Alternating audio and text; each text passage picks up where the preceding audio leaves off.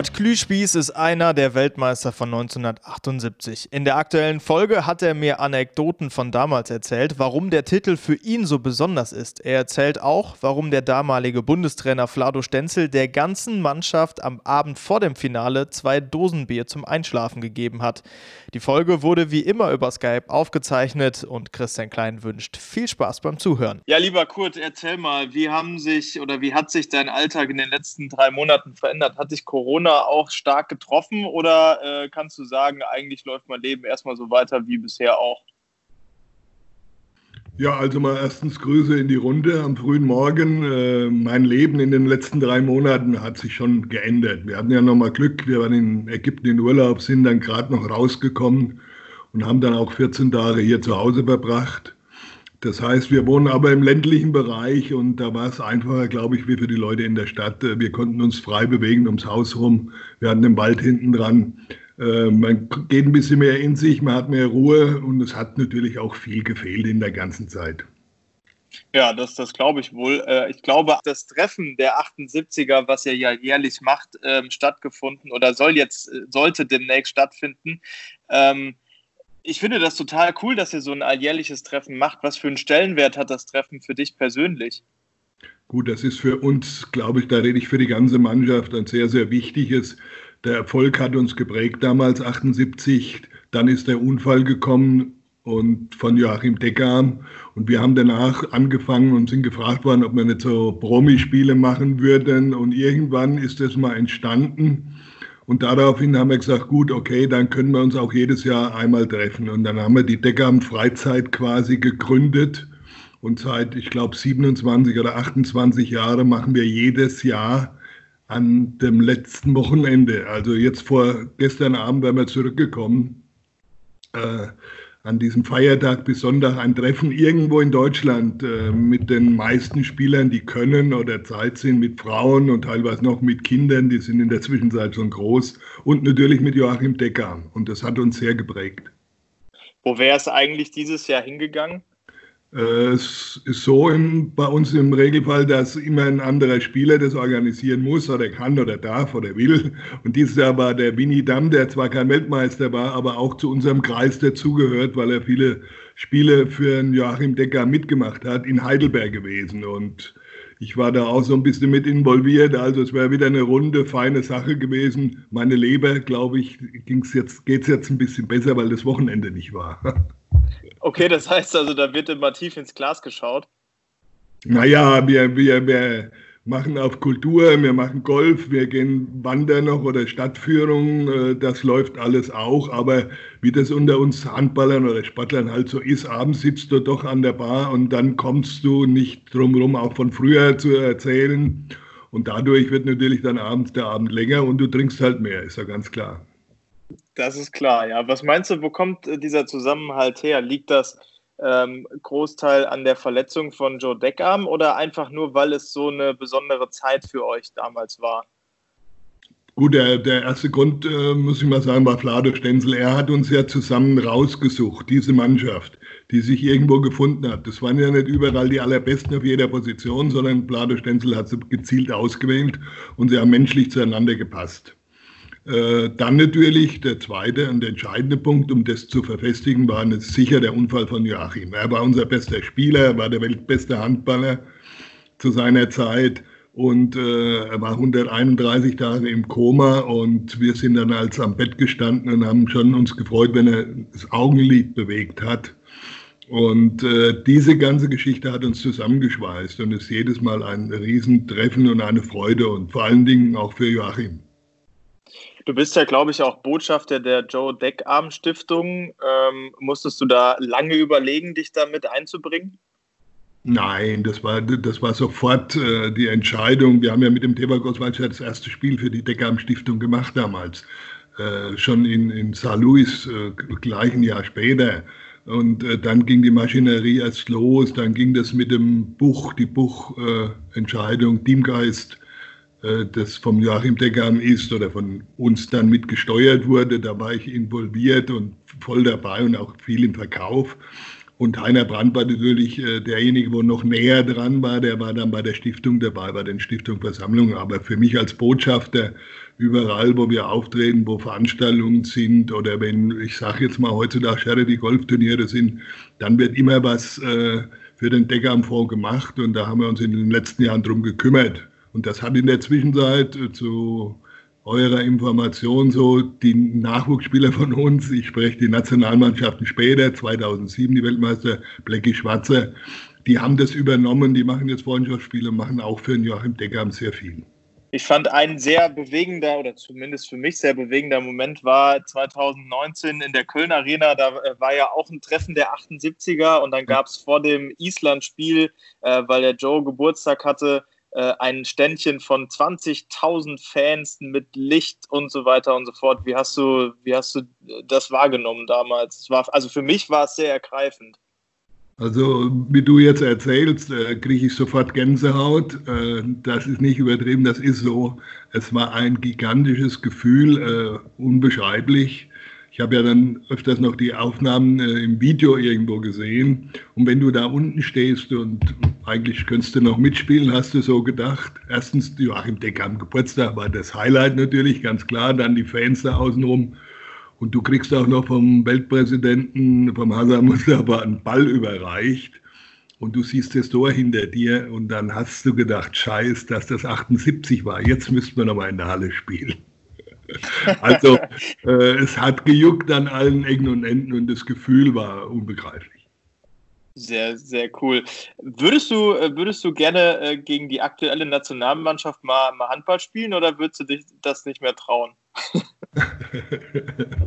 Na klar würde ich mich trauen und wir würden gewinnen. Nein, Quatsch. Äh, unsere Zeit war 78 und da waren wir die Besten auf der Welt. Die sind heute viel besser, anders. Äh, in ihrer Generation sind es die Top-Mannschaften.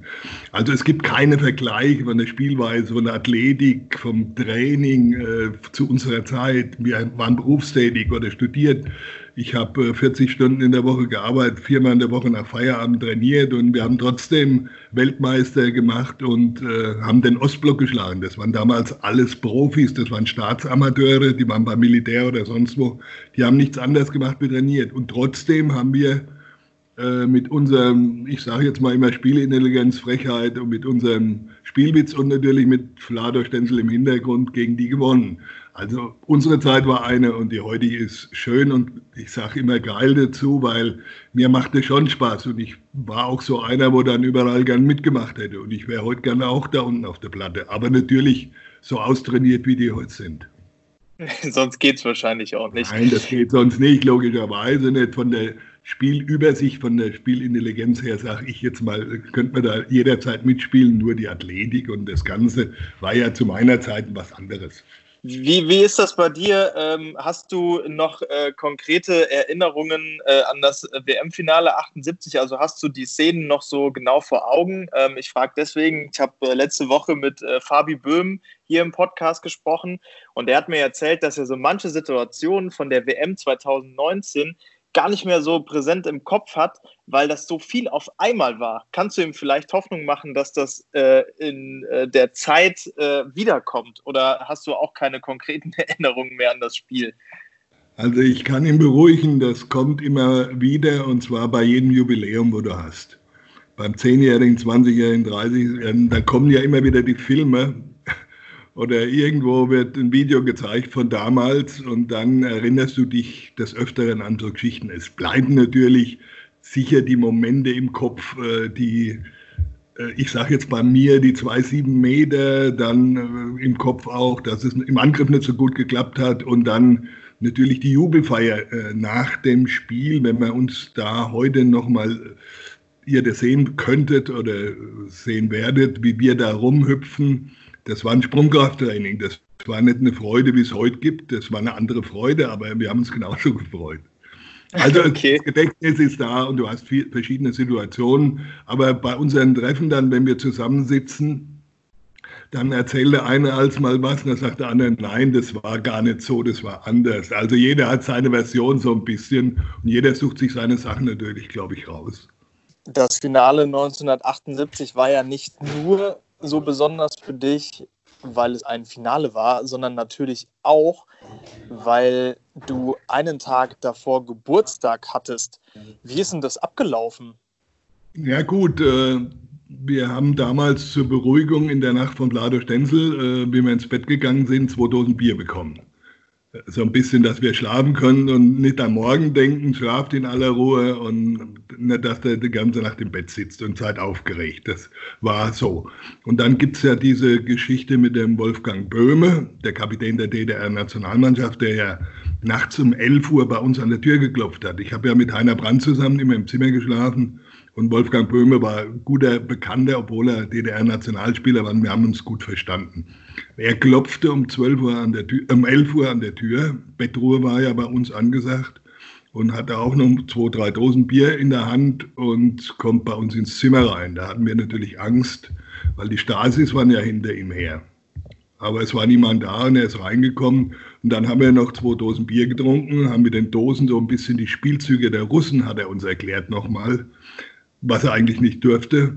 Und dann haben wir ruhig geschlafen. Und äh, Geburtstagsfeier äh, war Weltmeisterschaftsfeier. Das heißt, wir sind damals nach dem WM-Titel, anschließend haben wir die Koffer waren schon gepackt, äh, mit dem Bus in die Duborg Brauerei. Da war das offizielle Abschlussbankett der Weltmeisterschaft. Und von da aus sind wir nachts, glaube ich, um 1 Uhr mit dem Bus an die Fähre gefahren und von der Fähre nach Puttgarten. Da sind wir morgens um sechs oder um sieben Uhr angekommen. Also wir haben durchgefeiert, sage ich jetzt mal, manche mehr oder weniger. Und äh, in Puttgarten sind wir empfangen worden von einer Musikkapelle. Das war der erste Empfang von uns und der einzige von der Nationalmannschaft. Weil wir sind dann mit dem Bus nach Hamburg und von da aus ist jeder nach Hause gefahren. Das war's. Okay.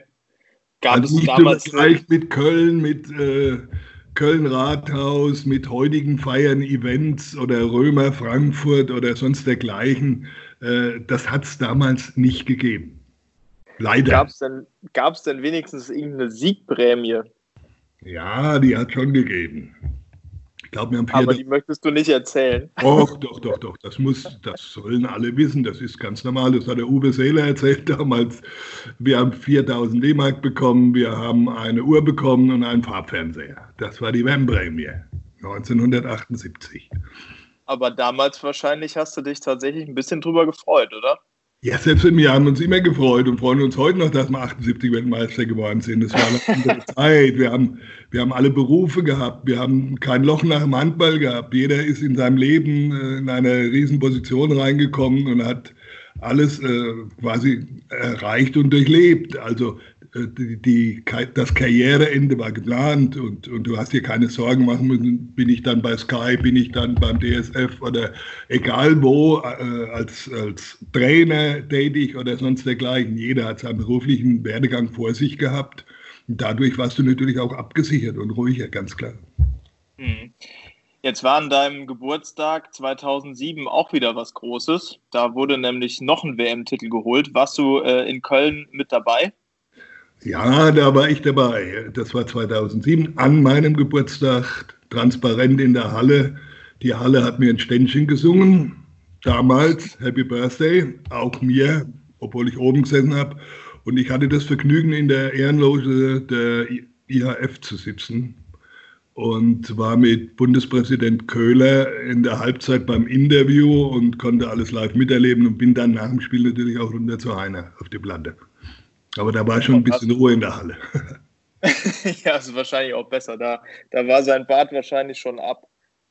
Ja, wir waren ja äh, familiär oder sind familiär auch äh, sehr, sehr eng äh, zusammen äh, und kennen uns seit der ganzen Zeit. Seit 72 bin ich mit meiner in der Junioren-Nationalmannschaft schon in Frankreich gewesen und seit dieser Zeit sind wir eigentlich immer Zimmernachbarn gewesen. Wir haben scherzhaft immer gesagt, wir schlafen öfters zusammen wie mit unseren Frauen damals zu der Zeit mit diesen Trainingslagern und so weiter. Also es war eine tolle Zeit und 2007 war an meinem Geburtstag Weltmeister Deutschland, werde ich auch nie vergessen. Dann hoffen wir, dass bald mal eine WM wieder das WM-Finale am 4. Februar hat. Dann können wir ja eigentlich die Tickets schon buchen. Ja, wenn, wenn es so wäre, ja, aber die dürften auch zu jeder anderen Zeit wieder Weltmeister machen. Aber da müssen wir erst mal schauen, ob soweit wieder weitergeht, äh, wann die nächste Weltmeisterschaft ist, ob das alles so in der nächsten Zeit so läuft. Das stimmt. Hast du persönlich ähm, Angst um den Handball jetzt gerade? Also so, dass es vielleicht, wir haben ja in den letzten Jahren schon eine Professionalisierung erlebt, das kann man ja nicht anders sagen. Hast du ein bisschen Angst, dass das wieder rückläufig ist oder denkst du, wir schaffen das? Ja, wir schaffen das in irgendeiner Art und Weise, wird, wird, wird das Gremium das äh, in die Wege leiten. Nur es ist halt momentan so, wenn man ein bisschen Abstand hat, schon ruhig um den Handball und man kriegt wenig mit und in den Medien auch ganz wenig. Basketball hat jetzt so ein bisschen vorgelegt. Die Fußballer werden jetzt weiter anfangen, dass sie in den Stadion reinkommen. Es muss schnellstens eine Entscheidung getroffen werden oder eine Möglichkeit geben, dass wieder Leute vielleicht weniger in die Halle können oder wie auch immer. Handball muss präsent sein und dann habe ich um den Handball keine Angst, weil unser Sportart ist so geil, äh, das glaube ich, das wird andere Sachen überleben. Nur die allgemeine Situation, es ist nicht nur im Handball, es ist in allen anderen Sportarten genauso. Man weiß nicht das genau, wie es weitergeht. Ob das bei uns in der B-Klasse Fußball ist oder in der Bezirksoberliga Handball. Du weißt nichts mit den Entscheidungen. Und das ist sehr, sehr schlimm ja, drücken wir die Daumen, dass das äh, schnellstmöglich wieder geht. Äh, letztes Jahr gab es dann ähm, ja noch ein, ein Highlight. Äh, der DHB hat den Club 100 eingeführt. Da sind jetzt alle äh, Spieler drin, die mehr als 100 Nationalspiele gemacht haben oder Länderspiele gemacht haben. Da bist du natürlich mit dabei. Ähm, bedeuten dir solche Auszeichnungen was? Ich sage jetzt mal, äh, der DHB hat geschafft oder schafft es, wieder mehr Leute dazu beizubringen, weil wir waren so ein bisschen vergessen vom DHB. Haben, ich habe die 40 Jahre Handball-Weltmeisterfeier selber organisiert hier bei mir in Aschaffenburg. Es hat da nichts gegeben. In der Zwischenzeit ist das Verhältnis sehr gut zum äh, Präsidenten und auch zu der Handball-Bundesliga. Und äh, Auszeichnung äh, sicher eine Ehre. Und ich durfte ja als Erster einlaufen bei dieser Feier, weil ich natürlich die wenigsten Länderspiele hatte. Ich habe nur 105. Dann sind natürlich andere gekommen mit 350. Also da habe ich gedacht, ich habe doch zu früh aufgehört. ja gut, aber auch die 105 muss man ja erstmal haben. ja, selbstverständlich. Aber äh, im Nachhinein äh, war ja 78 Weltmeister, 80 durften wir nicht zur Olympiade nach Moskau, weil die Westsportler alle da nicht hin durften. Das war eine politische Entscheidung. Wir waren Goldfavorit nach der Weltmeisterschaft und waren vorher auch, glaube ich, 25 Spiele ungeschlagen. Das war ein Genickbruch für mich und noch einige meiner Mannschaftskollegen damals. Und 82 war die Weltmeisterschaft in Deutschland und ich habe ja noch bis 84 in der Bundesliga gespielt und später noch öfters mit Comebacks. Also äh, der Reiz dann 82, wir hatten uns schon 80 verabschiedet aus der Nationalmannschaft und der Zug war eigentlich nicht mehr da, selber 82 dann in Deutschland mitzuspielen. Das hat im Nachhinein, das war so der einzige Knackpunkt ein bisschen in der Karriere, wo mir auf Deutsch gesagt stinkt, dass ich dann 82 nicht doch nochmal entweder vom DHB gefragt worden bin oder mich selber ins Spiel gebracht habe, äh, dann in Deutschland mitgespielt habe. Das wäre tatsächlich jetzt auch mal eine Frage gewesen, ob du irgendwas in deiner Karriere so ein bisschen bereust und hätte dann gezielt auch da darauf hingefragt. Ähm, also so im Nachhinein sagst du schon so, ach Mensch, da 82 zu Hause nochmal, das wäre schon schön gewesen.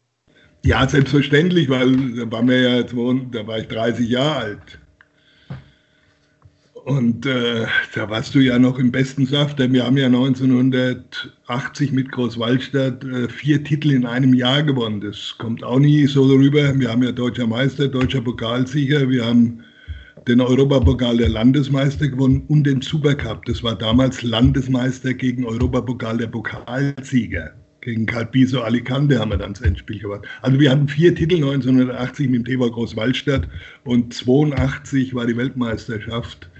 Äh, eigentlich war ich blind gesetzt, aber ich habe mich entschieden und habe meinen Rücktritt bekannt gegeben und Flador Stenzeln und wer auch immer haben dann nicht mehr den Angriff gemacht. Und das war eigentlich äh, der Knackpunkt, sage ich jetzt mal, wo mir im Nachhinein habe ich gesagt, oh, das hättest du doch noch mitnehmen können. Aber ich schätze mal, wenn du ein Fazit unter deine Karriere ziehen müsstest, in Schulnoten ausgedrückt, dann kommst du schon auf eine sehr gute Eins äh, hin, oder?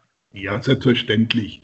Wenn man, äh, wie ich, äh, so viel Glück gehabt hat, ich habe, glaube ich, zwei Spiele in 15 Jahre Bundesliga, zwei Spiele gefehlt. Und zu dieser Zeit, bedingt durch das Tempo für die jüngeren Spieler heute, habe ich meistens 60 Minuten durchgespielt, Angriffe mit Deckung. Also da war nicht mit äh, fünf Minuten rein, fünf Minuten raus, da warst du Leistungsträger in deinem Verein, da hast du durchgespielt. Ich hatte keine großen Sportverletzungen. Ich habe äh, zwar jetzt im höheren Alter äh, Arthrose in den Sprunggelenken, die bestimmt davon kommen, aber ich hatte nie äh, Schulter-Eckgelenk oder Knie oder was weiß ich, Sprunggelenkentscheidungen. Ich hatte keine Verletzung. Ich hatte Glück gehabt in diesem Leben, habe ja dann auch, wie ich aufgehört habe, später, habe 84 aufgehört, 86 und 88 Halbfinale, Finale Europapokal gespielt, ohne Training mit dem TV Großwaldstadt und dann 91 und 93 nochmal ausgeholfen in der Bundesliga. Dann schon im höheren Alter mit 41. Und das ging auch alles ohne Verletzungen und ohne Blessuren. Also ich habe Glück gehabt, der Handball hat mein Leben geprägt. Äh, ich möchte ihn nie missen, ganz klar im Club der 100 mit 105 Länderspielen. Es hat also fast alles geklappt in der Karriere von Kurt Klüspieß. Das waren, wie ich finde, spannende und lustige Anekdoten von früher, die immer wieder hörenswert sind. Das war's mit der aktuellen Folge. Wir hören uns beim nächsten Mal wieder. Bis dahin wünscht Christian Klein eine gute Zeit.